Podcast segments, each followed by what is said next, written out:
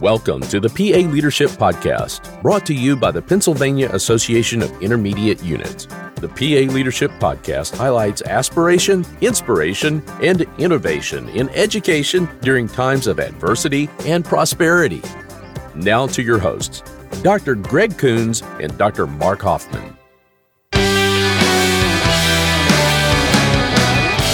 All right, welcome to the PA Leadership Podcast. My name is Greg Coons, and I am from the Schuylkill Intermediate Unit 29. And I'm Mark Hoffman, proud Executive Director of the Bucks County Intermediate Unit in Bucks County, Pennsylvania.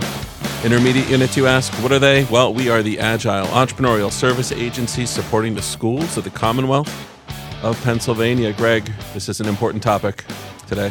Very important topic. We're talking today about safe schools and school climate. Again, our podcast focuses on spotlights, innovation, and education during times of adversity. Our two special guests today have a very rich background in both school safety um, and school climate initiatives. Um, our first special guest is Joe DeLucca, who serves as the Dis- Director of Administrative Services at Luzerne IU 18. Welcome, Joe. Hey, thanks, Greg. Thanks for uh, having me, and, and Dr. Hoffman. Appreciate it. Good to see you guys again.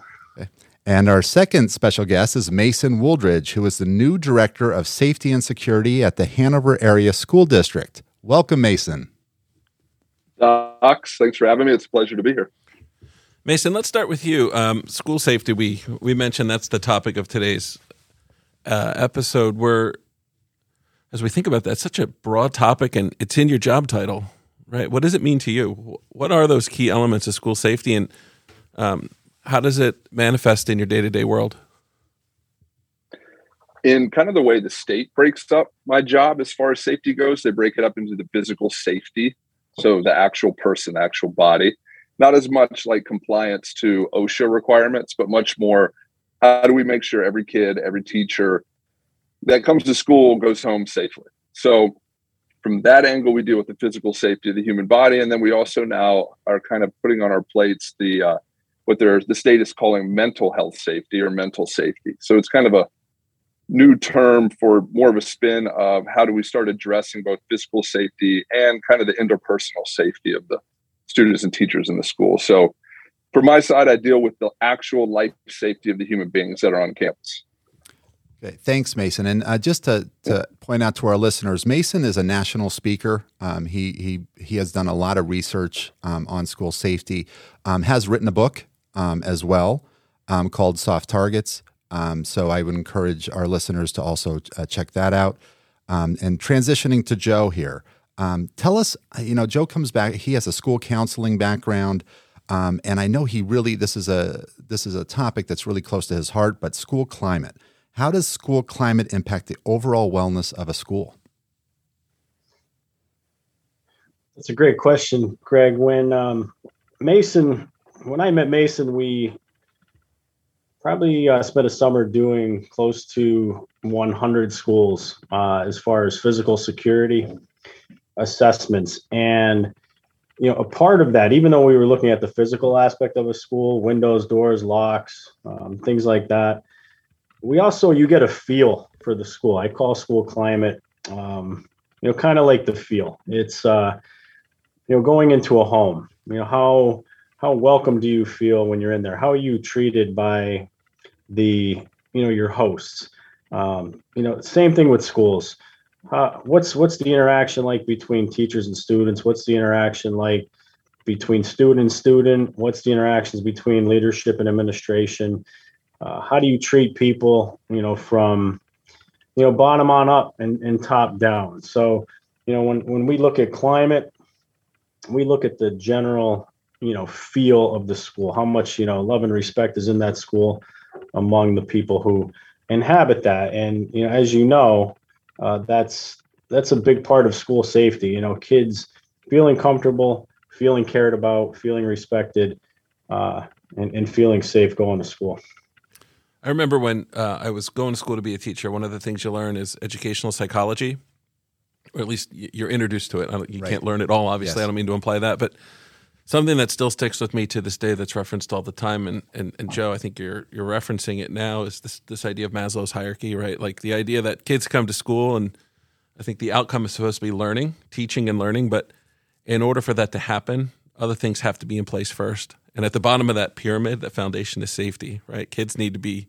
in a, what do we say in like facilities operations at school? A warm, dry, safe place.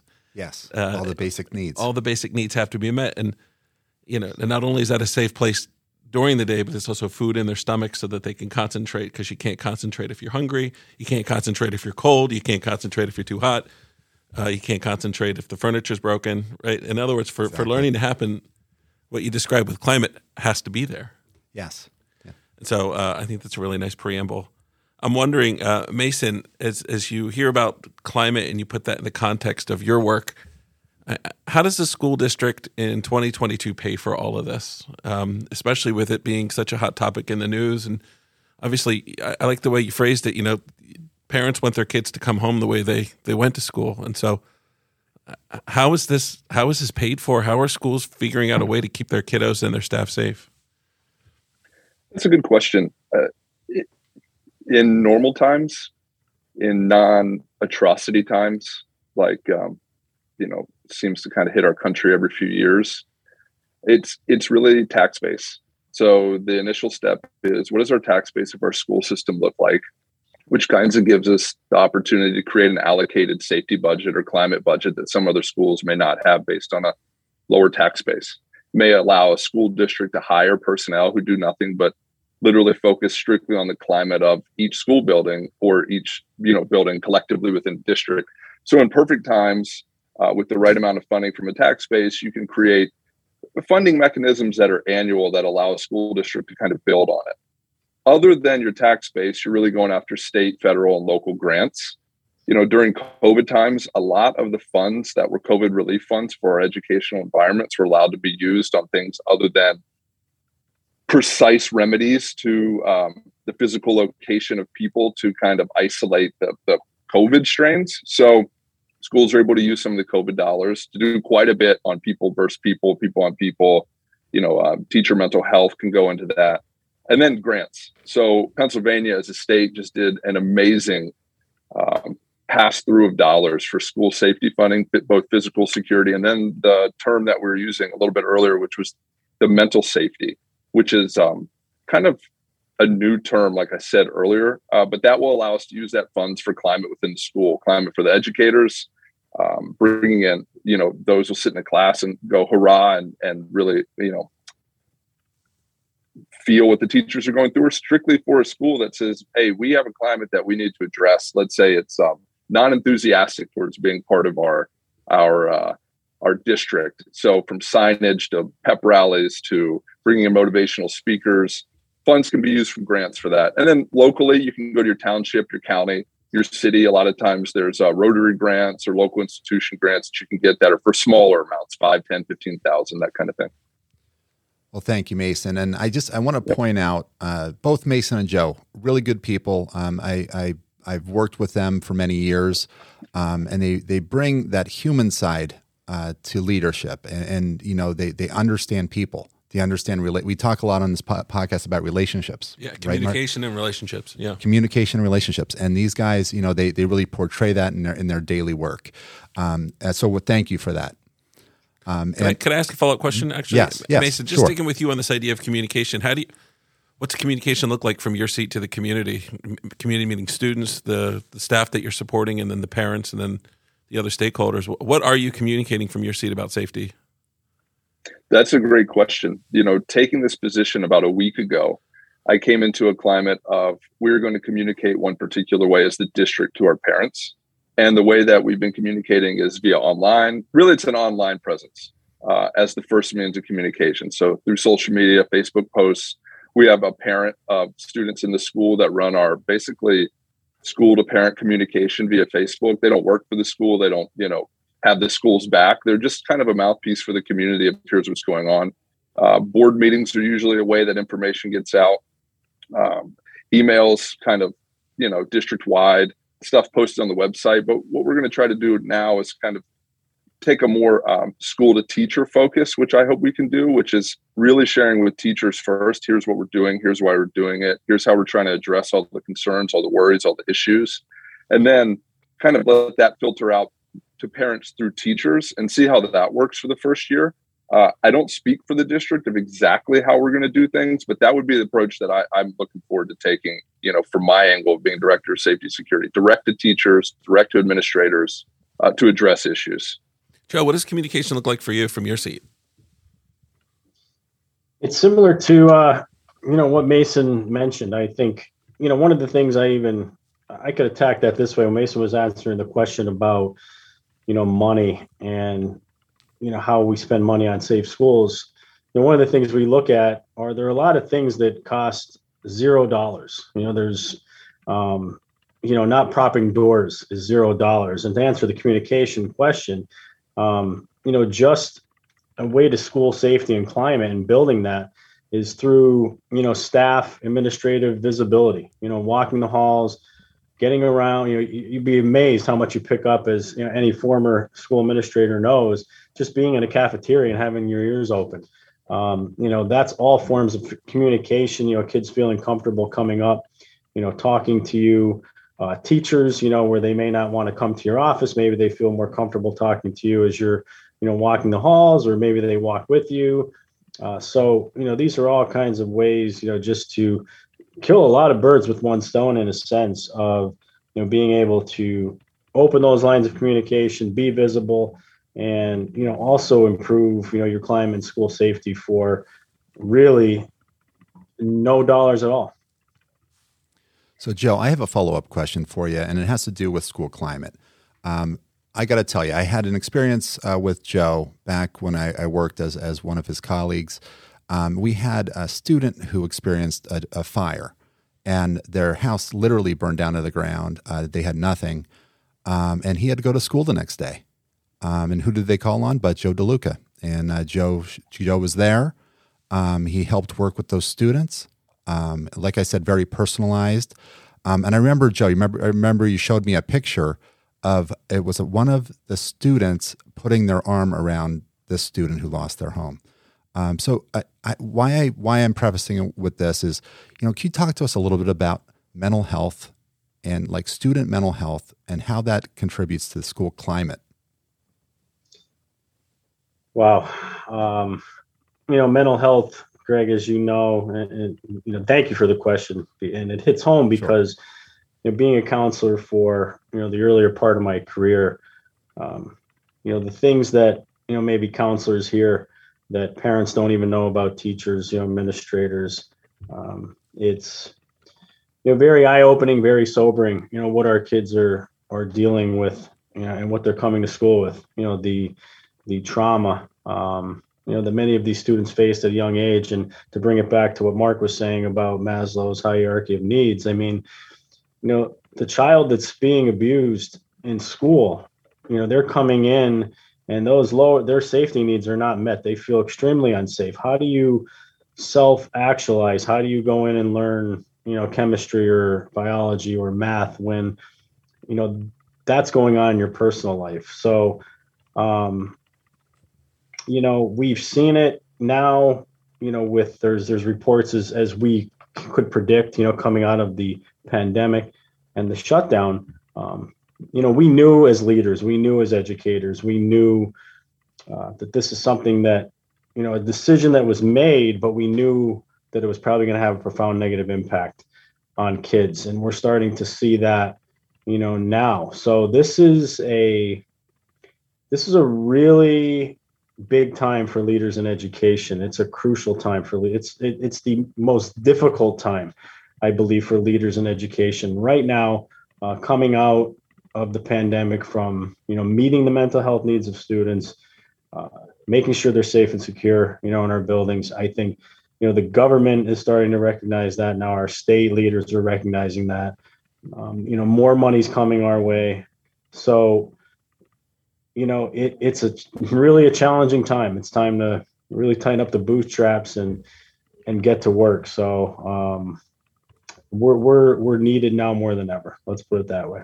Thanks, Joe. Greg, I don't think you know this, but your story about that the student yes with the house fire. When I was in second grade, my house burned to the ground. I didn't know that.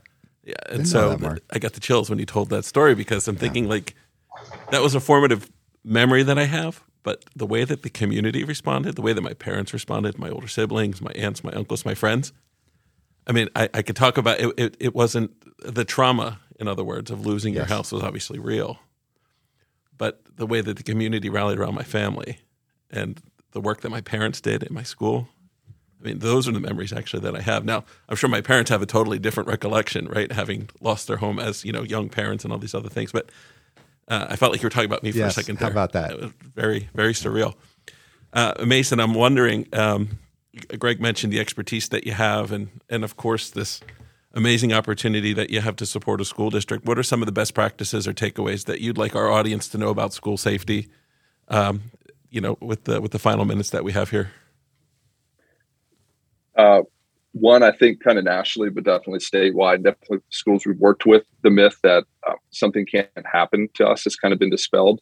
So, if anyone's out there listening, thinking that something isn't going to happen to us because we're a rural community or we're a well-funded community or we're whatever you name it community, just the realization that we have to prepare as if something could happen to us and will happen to us, as opposed to won't. Um, and we don't need to bring in other tragedies to it, but you know, that would be number one Number one is if you're in safety and security, if you're in climate, if you're an administrator, if you're district wide administration, the realization that regardless of, of the, the prayer that nothing should ever happen and hopefully it never will, we have to prepare like it will. And then, two, make sure you have a phenomenal um, emergency response plan that's up to date that you use that uh, has an updated physical security and, and mental health assessment in it uh, that you're working off of for your spending needs. Too many times, districts just kind of throw things at a wall because they need to do something as a reaction. If you have a really good emergency response plan that you use, that the district uses, that your principals use, um, that has up to date physical security assessments and mental health assessments, the right assessment will allow you to know where you need to focus uh, really hires and spending. So the realization this, even if we all hope it will never happen. We have to plan like it will, worst case scenarios, and a really good up to date emergency response plan that you work off of the districts moving forward. Those would be the, the main things that I would say uh, everyone should cross off the list first. Right. Excellent. Um, Joe and Mason, just one final question for you both. Um, we have a lot of listeners out here, a lot of leaders, uh, whether they're in education or business. Um, any advice that you can offer at regarding their leadership journey, their leadership journey, you know, your leadership journey, and um, what what they should be thinking about. Go ahead, Mace. I'll let you take it first. So, in the context of this, just on a personal leadership journey, is that what we want to yes. hit real quick? Yes. Okay. So, my personal leadership philosophy has never say no to an opportunity. Um, the worst thing is you might have to reschedule a couple months of your time but don't say no and then never do the wrong thing because you're afraid you'll lose your job over it and then i know uh, in some past lectures given directly to superintendents what came out of a three hour lecture was don't be afraid to be integrous because that's really all you have so you'll always if you're a superintendent you're a principal you're an educator and you're integrous in the decisions you make and you stand up for the right things and you you don't have a job because of it watch how fast people line up to give you a job. So those those would be the two. Don't say no to a new opportunity and always be integrous. Thank you, Mason. How about you, Joe? The word or words that pop in my head, Greg, when you asked that question, were uh, relationships and and connections. So um, I think you and I had a conversation about this one time when you were in the office, and really, you know, it's something I remember from early on in my leadership um, training and, and my days of work, and that is you know, I may have 100 emails sitting in my inbox. Uh, I may have 20 phone calls to call back. I may have, you know, people lined up to come in and meet with me in my office. And it may be a very stressful, taxing day. And so the point is like to, for me, you know, that's 100 people. But for that one person, you know, I'm, I'm, their, their day can't maybe move on, you know, stress free without having that conversation with me. So, um, I always did my best to try to answer you know, every email, every phone call, even though it may not have seemed paramount to me or a major problem to me. Uh, to that person, it very well may have been. And, um, you know, when meeting with people, I just always try to, you know, give them, you know, my full attention. Like, you know they are the only thing that matters you know at that moment and be present you know for that your particular person and, and to continue you know building relationships because we at all of us absolutely did not get to where we are today without having uh, great support great mentors great friends you know great people in our life so um, and that's I you know I appreciate you guys you know for that you're you're you're part of that so um, that that's that's what I would would leave end with leave with here. Well, Joe, I got to tell you, I do remember the conversation, and you know, talking about being present. Um, it is so important. I know we had a conversation as well. I, we're going to be wrapping it up here, but um, we talked about how it's something that I had to work on. Was I was very efficient with people, but not always effective with people, and that was that was uh, advice that was given to me by a mentor, uh, Hal Bloss, who who worked who who was our boss at the time. Um, and I, you know, I, I know we just we really reflected on that and just being present for people um, and being there when when uh, they need you. Uh, so again, thank you for that. And Joe and Mason, thank you so much for being uh, our, our, special guest today. Um, we'd like to thank uh, you for your time and your expertise. Um, and and for our listeners, thank you for listening to the PA Leadership Podcast, where we highlight innovation and education during times of adversity. Until next time, make it a great day and innovate PA.